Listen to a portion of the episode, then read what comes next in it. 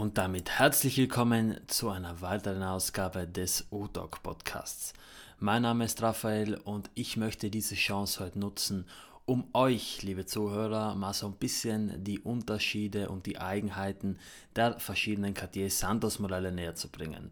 Ich hatte das Ganze schon länger geplant und äh, um ehrlich zu sein, habe ich das Ganze auch schon mal aufgenommen, aber wie es nun mal ist, habe ich äh, sehr, sehr viel mehr Erkenntnis sammeln können, gerade in den letzten Wochen und deswegen habe ich mich dazu entschieden, diesen Guide erneut aufzunehmen.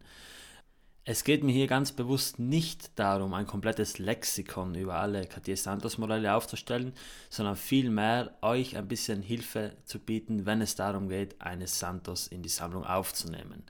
Man liest ja immer ganz viel von Santos Galbe, Santos Carré und man kann sich meistens nicht wirklich darunter was vorstellen und deswegen möchte ich darauf in den folgenden Minuten eingehen.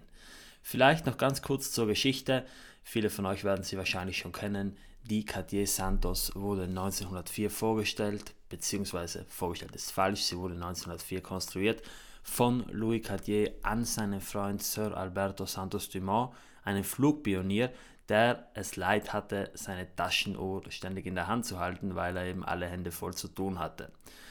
Daraus sind dann mehrere Santos Dumont Modelle entstanden und es dauerte bis 1978, wo Cartier dann die neue Santos Carré vorstellte und diese sollte zu einem großen Erfolg werden. Aber was ist eine Santos Carré eigentlich? Eine Santos Carré, das ist die erste Reinterpretation der originalen Santos in ihrem neuen Design. Also die Uhr hatte damals schon ein neues Band, das kennt man, dieses charakteristische Band mit den Schrauben. Sie kam in einer größeren Größe, in einem Bicolor-Look raus und sie sollte Cartier einfach wieder finanziell und kommerzielle Erfolge bringen. Die Uhr besticht durch ein Gehäuse, welches 29 x 41 mm misst. Das klingt im ersten Moment vielleicht nicht ziemlich groß, aber glaubt mir, es passt an so gut wie jedes Handgelenk. Einfach deshalb, weil es bei der Uhr vor allem wichtig ist, dass man das Band sieht. Das Band ist hierbei ein wichtiges Designelement und es sollte demnach auch ähm, am Handgelenk gut sichtbar sein, wenn man zum Beispiel von oben herab sieht. Also der Look dieser Vintage Santos entspricht nicht dem der Santos von heute. Wenn man sich die ansieht, dann liegt die bei den meisten Trägern riesengroß auf der Oberfläche des Handgelenks. Dies soll bei der Vintage Santos bewusst nicht so sein. Also da geht es um das Gehäuse, aber auch um das Band. Und das Band ist auch schon eines der Key Features dieser Uhr, auf welche ich eingehen möchte. Die ersten Bänder dieser Santos Carré hatten sogar richtige Schrauben, also man spricht von ca. 300 Uhren mit äh, richtigen Schrauben am Band. Jedoch hat Cartier das schnell umgestellt, wahrscheinlich aus Kostengründen und seither verwendet man bei diesem Band eben Nieten, also Bitte nicht mit einem Schraubenzieher dort rumwerkeln, denn ihr werdet das Band höchstens kaputt machen. Also die Schrauben lassen sich nicht bewegen, es sind ja so gesehen auch keine mehr. Die ersten Bänder der Santos hatten ähm, zur Fixierung der einzelnen Glieder einen sogenannten Federstift, also man hat die Glieder ineinander geschoben und mittels einem Stift in der Mitte des Gliedes konnte man die dann fixieren. Ist an sich ein sehr, sehr cooles Prinzip, wenn man da zum Beispiel eine Nadel nimmt, dann lässt sich das Band äh, echt ein, einfach auseinanderbauen. Spätere Versionen verwendeten dann auch Schrauben zur Fixierung der Glieder. Von der Santos Carré gab es von Beginn an zwei verschiedene Größen. Es gab, wie gesagt, einmal die normale Herrengröße in 29 x 41. Es gab dann aber auch eine Lady Size in 24 x 34. Angetrieben wurden beide Versionen von Automatikwerken, also man hat äh, so beispielsweise in der großen Carré, also in der GM Grand Modell, das Cartier 077 auf Basis eines ETA 2671, also ein gutes kleines Werk, ähm, Automatikrotor, Sekundenstopp, auch mit Datum. Die Ziffernblätter der Uhr, ähm, da gab es auch verschiedene Versionen. Es ist dann nicht genau dokumentiert, wann welche Version zum Einsatz kam, aber im Wesentlichen spricht man von einem versilberten Blatt. Dies lässt sich erkennen, wenn das Blatt so eine leicht raue Oberfläche hat. Und es gab auch ein Emailblatt, also ein wirklich weiß glänzendes Blatt. Zu den verwendeten Materialien, die Uhr gab es natürlich in Bicolor, also in Stahl Gold. Es gab dann später auch eine komplette Stahlversion, natürlich eine Goldversion und auch eine seltene, beziehungsweise sehr, sehr seltene Version in Platin. Wenn man sich die Uhr jetzt ansieht, dann ist eines der Elemente, die sofort ins Auge stechen, die Krone. Die Santos hat eine hexagonale Krone, welche zudem noch mit einem Schmuckstein verziert ist. Bei den normalen Bicolor- und Stahlmodellen hat man es hier mit einem künstlichen Spinell zu tun. Das ist also kein richtiger Saphir. Einen Saphir findet man hingegen auf den Goldmodellen der Santos. Hierbei ist es allerdings ein Cabochon, also ein rund geschliffener Stein. Es gab dann auch noch andere Schmucksteine, wie beispielsweise einen Rubin, zu finden bei den ähm, Modellen mit dem roten Ziffernblatt, also mit diesem Bordeaux-roten. Dieses Modell war eine Jubiläumsuhr, vorgestellt anlässlich des 75-jährigen Jubiläums der Santos, also im Jahre 1979. Bei einigen seltenen Modellen findet man auch eine originale Diamantkrone. Auf diese Modelle gehe ich gleich noch ein. Es handelt sich hierbei beispielsweise um die Modelle mit werkseitigem Steinbesatz. Im Wesentlichen laufen die Santos Carré unter den Referenzen 2960 für Stahl- bzw. Goldmodelle und unter der Referenz 2961 für die Bicolor-Modelle. Die kleinere Damen-Carré lief dann unter der Referenz 0902. Es gab von dieser Uhr allerdings auch einige sehr seltene Versionen, so zum Beispiel die Referenz 2964, auch bekannt als Santos MM, also eine Mediumgröße. Das hat nichts mit der aktuellen Santos Medium zu tun, nein, es handelt sich hierbei um eine Goldversion mit einem leicht kleineren Durchmesser von 27 mm. Hier ist Vorsicht geboten, denn man sieht oft, dass solche Uhren, also die mit dem kleineren Gehäuse, als Grand Modell verkauft werden und das ist natürlich nicht so. Bei genauerem Hinsehen fällt es auf, dass das Band eine andere Proportion hat und auch das Gehäuse allgemein kleiner wirkt.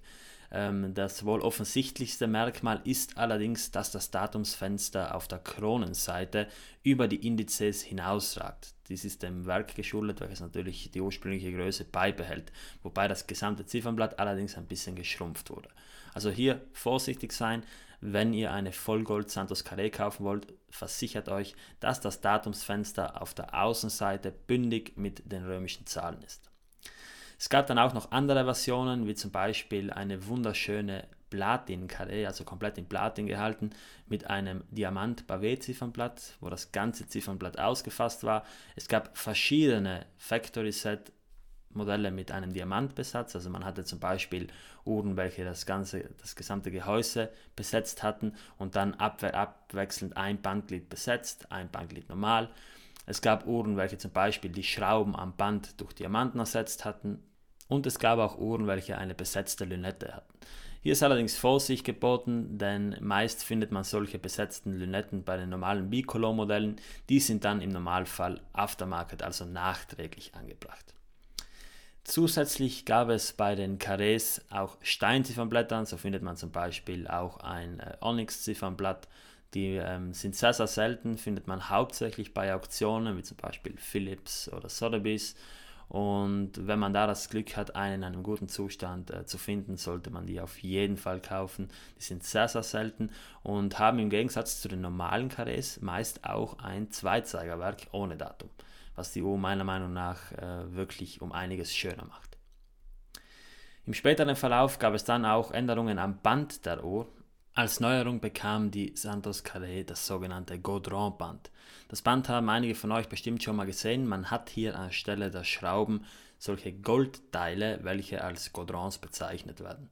Ganz interessant hierbei, es gab mehrere Versionen davon. Es gab eines, wo diese Gaudrons fix über einen, einen Stift, also auch einen Federstift eingebaut wurden. Es gab dann auch eine andere Version, eine überarbeitete, welche ich persönlich äh, immer vorziehen würde und zwar ist das die Version, wo das Band komplett verschraubt ist. Also man hat von unten bis oben Schrauben, man kann das ganze Band zerlegen und dies ist gerade dann ein Riesenvorteil, wenn man das Band beispielsweise aufarbeiten möchte. Was die Bänder allerdings meist gemeinsam hatten, ist die Faltschließe. Man hat hier eine normale Deployant, also Faltschließe, mit einem Blättchen, wo ein Doppel-C-Logo drauf ist. Doch worauf sollte man jetzt achten, wenn man sich für eine Santos Carré interessiert? Kurz vorweg, der technische Aspekt der Uhr, also das Uhrwerk und dessen Funktion, würde ich persönlich als zweitrangiger Faktor betiteln. Klar, die Uhr sollte laufen, das steht außer Frage, allerdings handelt es sich hier um ein einfaches Ätherwerk, welches im Notfall auch gewechselt werden kann Und dahingehend ist die technische Seite dieser Uhr nicht wirklich kompliziert. Viel wichtiger ist die optische Komponente. Wenn man sich die Uhr ansieht, dann fällt schnell auf, dass es zahllose gerade Flächen und scharfe Kanten an der Uhr gibt. Und genau deshalb würde ich vorschlagen, dass man gerade bei dieser Uhr unbedingt eine unpolierte Uhr kauft. Das ist nicht einfach, ich weiß das, also mittlerweile sind zahlreiche Uhren poliert worden, also man findet kaum eine unpolierte, aber leider sieht man das auch. Ähm, das Band ist wie gesagt mit Schrauben versehen, welche nicht entfernt werden können und deshalb ist es so, dass bei einer Politur die Schraubköpfe abgedeckt werden müssen, um eben zu verhindern, dass sie mit satiniert werden. Man sieht es leider ganz häufig, dass die Bänder dieser Santos Carré und auch der anderen Santos Morelle matte Schraubköpfe am Band haben.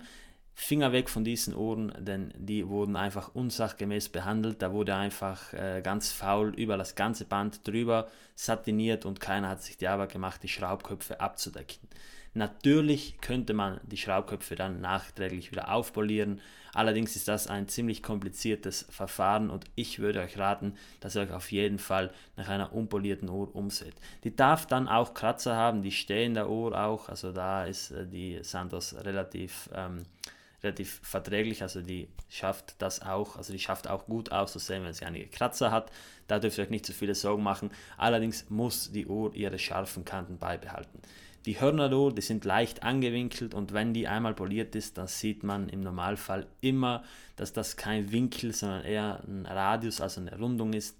Und auch am Band fällt es schnell auf. Deswegen, ich würde euch vorschlagen, schaut euch nach einer unpolierten Uhr man erkennt das ganz leicht auch an der Lünette oder an den Kronenschützern. Diese müssen plan sein, also die Lünette muss plan sein und die Kronenschützer müssen richtig scharf sein. Dann habt ihr eine wirklich schöne Santos Carré. Ein weiteres Indiz ist auch das äh, Blättchen, welches an der Schließe montiert ist. Hier hat man ein Doppel-C. Wenn dieses Blättchen, also das Doppel-C in diesem Blättchen satiniert ist, dann heißt das, dass da an der Uhr schon mal unsachgemäß aufbearbeitet wurde. Denn normalerweise muss das goldene bzw. silberne Doppel-C in dieser Schließe glänzen. Deswegen schaut euch da wirklich die Uhr genau an. Die Schrauben am Band müssen glänzen. Da gibt es keine Version, wo die Schrauben gebürstet sind. Deswegen achtet da auf einen originalen Zustand, auf originales Finishing und dann könnt ihr bei der Uhr nicht viel falsch machen. Wenn die Uhr dann allerdings äh, schlecht poliert ist, dann gleicht sie manchmal auch schon ihrem Nachfolger und das ist dann die Santos Galbe. Und versteht mich nicht falsch, die Santos Galbe sieht keineswegs schlecht aus, aber der Name lässt es schon vermuten, Galbe, das bedeutet abgerundet und diese Uhr ist tatsächlich leicht gewölbt. Also man hat hier eine leicht gewölbte Lünette, man hat ein leicht gewölbtes, gewölbtes Ziffernblatt und auch das ganze Gehäuse samt den Bandgliedern ist nicht nicht mehr komplett plan wie bei der Carré, sondern eben Galbé, also leicht gerundet. Diese Santos Galbé wurde 1987 vorgestellt äh, als Quartz-Version, angetrieben von dem Cartier 087 Werk und die läuft zum Beispiel unter der Referenz 187901. Warum zum Beispiel? Also es gibt hier sehr, sehr viele verschiedene Versionen, die wurde über einen langen Zeitraum gebaut. So ist zum Beispiel die Referenz 1566 im Wesentlichen baugleich. Die Santos Calvé Quartz zeichnet sich durch ihr Datum auf 6 Uhr aus. Also wenn ihr eine Santos in 29 x 41 findet, welche ein Datum auf 6 Uhr hat, dann könnt ihr euch sicher sein, dass es eine Quarz Galbé ist. Das hatten die anderen Uhren so nicht. Es gab im Wesentlichen äh, einige Ziffernblätter für die Uhr. So gab es ein äh, normales cremefarbenes weißes Ziffernblatt mit schwarzen Indizes auf den Stahlversionen gab es beispielsweise auch eine weiße Version mit blauen Indizes. Es gab dann auch limitierte Ziffernblätter, wie zum Beispiel das Eisblaue mit dem All-Over-C-Muster, das graue Ziffernblatt mit dem All-Over-C-Muster und auch ein grau-goldenes Blatt. Einige von euch haben es vielleicht schon äh, bei mir auf Instagram gesehen. Das war meine Sommer-O für den Sommer 2021. Bei dieser Uhr hat Cartier dann ähm, vermutlich angefangen auch schon so ein bisschen mehr zu sparen. Also man findet die Uhr normalerweise mit Goldlünette. Das ist auch auf der Rückseite vermerkt, da steht dann Au oder Or oder Or etassier, also das ist da wirklich vermerkt. Es gibt allerdings auch Versionen, welche keine Goldlünette haben, da findet ihr auf der Rückseite dann keinen Verweis von Gold. Also das ist eine Bicolor-Uhr, Die Schrauben am Band sind goldig, die Lünette ist goldig, aber auf der Rückseite steht weder Au noch steht dort Ohr, noch steht dort 750. Und da ist die Lünette vergoldet, allerdings ziemlich dick. Also ich habe bislang noch keine Santos gesehen, wo die Lünette irgendwie so stark abgerieben war, dass man ähm, das Trägermaterial durchgesehen hat. Und wundert euch nicht, wenn ihr die Oma auseinanderbaut. Die Rückseite der Lünette ist meistens weiß. Dies ist einfach deshalb der Fall, weil man verhindern wollte, dass, das, ähm, also dass der Edelstahl mit dem edleren Gold reagiert. Deswegen wurde die Rückseite meist rodiniert.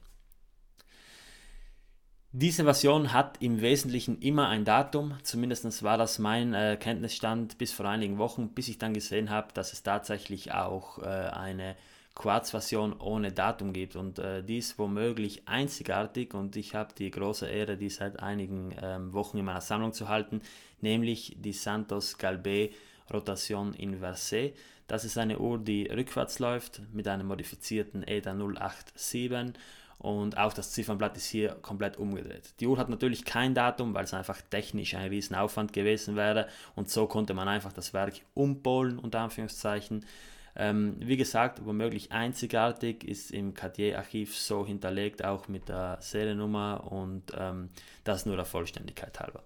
Die Galbe war dann auch die Basis für die ersten Santos-Modelle mit ähm, aufwendigeren Komplikationen so fand man in der Santos unter anderem ein Werk mit zentralem Zeigerdatum und auch äh, Mondphase sowie eine Santos mit Chronograph.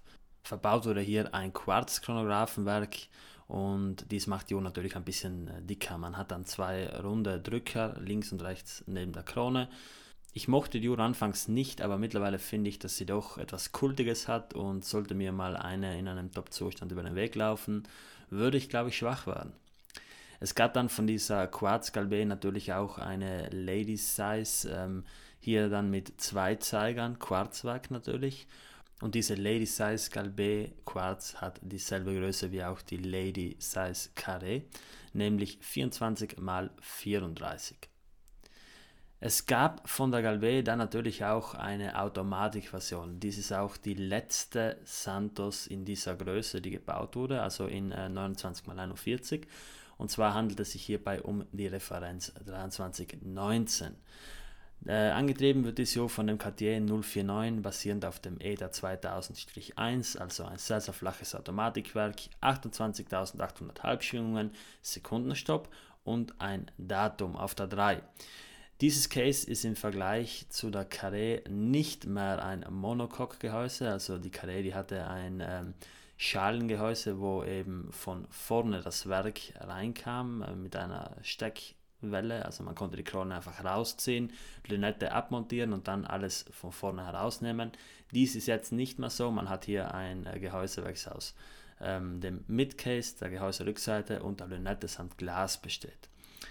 Äh, von dieser Uhr gab es dann auch verschiedene Versionen, so zum Beispiel die ähm, LE, also die Limited Edition für die SIA Charge in 2002.